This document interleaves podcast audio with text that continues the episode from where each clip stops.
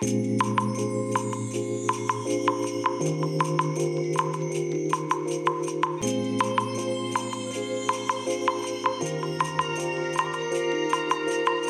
い。皆さんこんにちはこんばんは。お疲れ様でございます。本日はですね2月23日木曜日でございます。えーただいまねお仕事の方が終わりましてえこれからね帰るところなんですけどもえ実はね今あの郵便局に来てまして、えー郵送物をね今出してきたところでございますはいえー、それでねあの以前ねもうだいぶ前なんですけども、お話をしていたかと思うんですが、えっ、と、今ね、私が乗っているこの車っていうのは会社の車なんですけども、おやなんかハンドルを回すとキューキュー音が鳴るな。えー、もうこの車ね、だいぶ年季が入ってまして、えっ、と、もう10年はね、軽く超えてるんですよね。いい加減ね、この車も新しいの買ってほしいなって思うんですけども、えっ、と、で、まあ、このね、えー軽自動車、会社のね、軽自動車、スズキのね、あの、軽ワゴン車ですね、エブリーってやつですね、えーこれに乗ってるんですけども、えーこの車にね、ミラー一体型の、えドライブレコーダー、これをね、えー設置したんですね。これがね、去年のね、いつだったかな ?9 月だか10月だか、そのぐらいの頃に買ってね、設置したんですけども、で、えーこれに、えーこれにというか、このね、ドライブレコーダーは、えー、2カメラになってまして、そのミラー一体型のところに1個ついてまして、もう一つはね、あの、後方、後ろですね。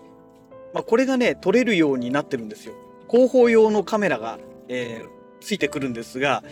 えーケーブルで、まあ当然ですけどね、このミラーのところにケーブルをつなげて、そのまま後ろまで引っ張ってって後ろにくっつけるという、まあそういうタイプだったんですね。で、先月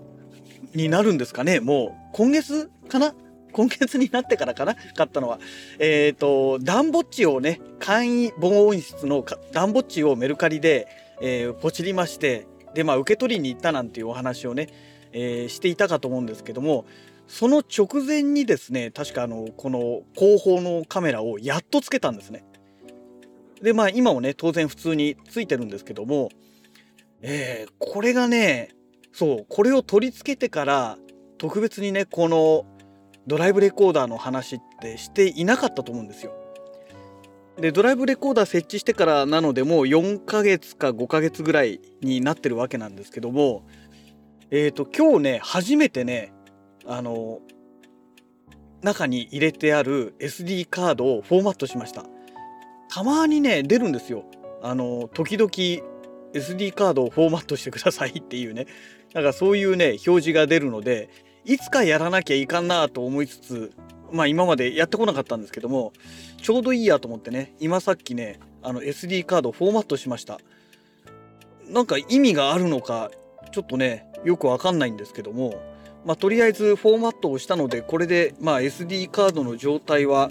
良くなるんじゃないのかなと思いますが、まあそもそも不具合は特に出てませんでしたので問題ないんですけどね。でまあ今日ね、もう仕事が終わって帰る時間帯ですから、今、えー夜の6時10、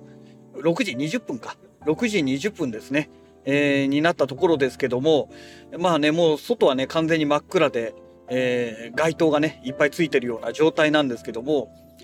まああの、フロントもね、後方もね、バックもね、えーちゃんと綺麗に映ってますね。ミラーにね、今ね、両方表示するようにしてあるんですよ。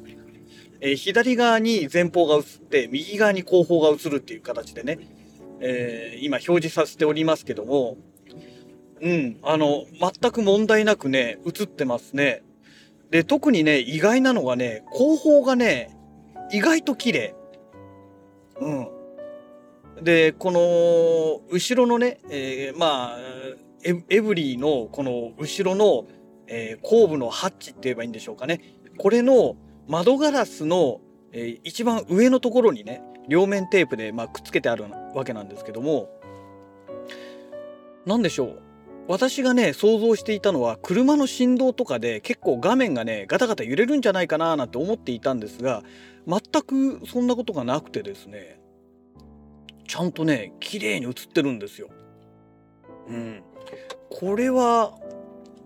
いい買い物をしたかななんて思ってますね。えー、まあ両方映ってるということとね、とにかくこの画質がね、想像以上に綺麗だったというね。え、これ、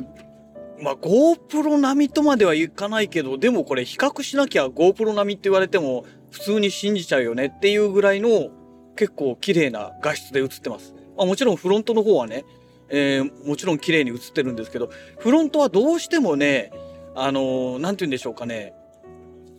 まあ、街灯、道路の街灯の明かりだったりとか、対向車のライトとかありますよね。まあ、そういうのがフロントガラスとかに当たってですね、どうしても、なんて言うんでしょう、余分な光がこう周りに映るんですが、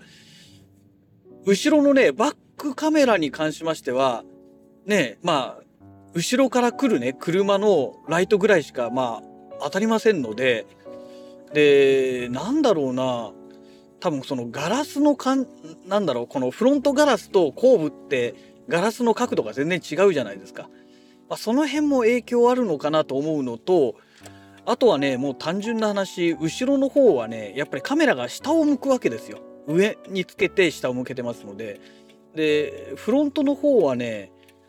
下を向けるというよりかはどっちかというと真正面を向いてるというような感じの角度になってるんですね。ですからねその辺がだいぶ違うのと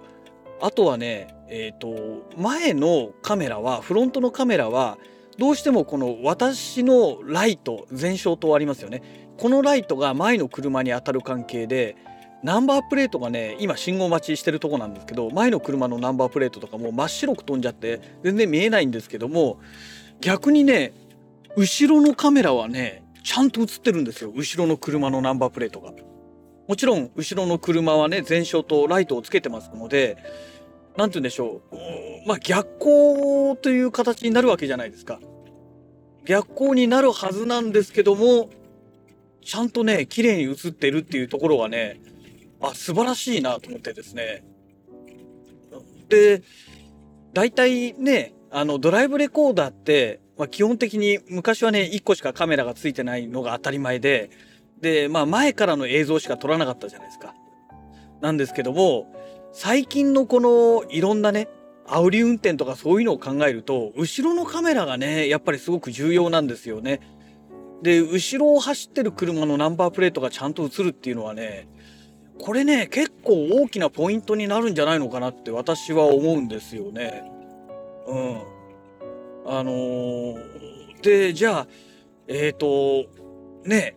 このカメラ、後部カメラ、バックカメラどうやって取り付けたのっていう話なんですけども、えー、これがね、すごくシンプルな付け方しました。ちょうどね、助手席側の方にケーブルを這わせたんですけども、サンバイザーをまず通して、サンバイザーのところをこう通してって、で、そのままね、サンバイザー出たところを、今度はね、助手席側ってね、ちょうどこのドアの上の部分に要は助手席の人が車を乗るときに手をかける、あの、掴む場所があるんですよ。で、そこにね、ケーブルをね、一回転させて、要は巻きつけるような感じで回転させて、で、後部座席のところも同じように上にね、手を掴むところがあるので、そこでまた一回転させて、で、そのまま後ろにも引っ張っていくっていうね、やり方をしてまして、もうケーブルはね、露出させてるんですけども、まあ、なんだろう、まあ邪魔にならないというかね、まあ、目立たないわけじゃないんだけども、目にちゃんと入ってきちゃうんですけども、まあ邪魔にならないので、これはこれでいいかなっていうね。まあそんな感じで、えー、もうほんとシンプルでケーブルむき出してつけちゃいました。で、まあこの程度でいいでしょうっていうね。まあどうせ軽ワゴンだしっていうね。あの、ラグジュアリーな車ではありませんので、例えばこれがね、ベンツですって言ったら、ケーブルむき出しはちょっとね、かっこ悪いですけども、ね、多分車によると思うんですよ。ケーブルむき出しでも許されるか許されないかっていう部分がね。うん。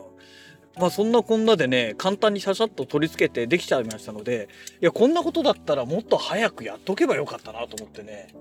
まあちょっとだけね、後悔してます。うん。ね、で、この後部カメラ、バックカメラをでね、あのまあ、つけるようになってからですね、いや、本当にね、ようやくこのルームミラーがね、ルームミラーとしての役割を果たしてくれるようになりましたので、いや本当に助かってます。それまではね要はルームミラーはあの前のねフロントカメラで撮った映像が出ていましたのでまあ正直何の役にも立ってなかったっていうね状態でしたのでいやこれはねやっぱりね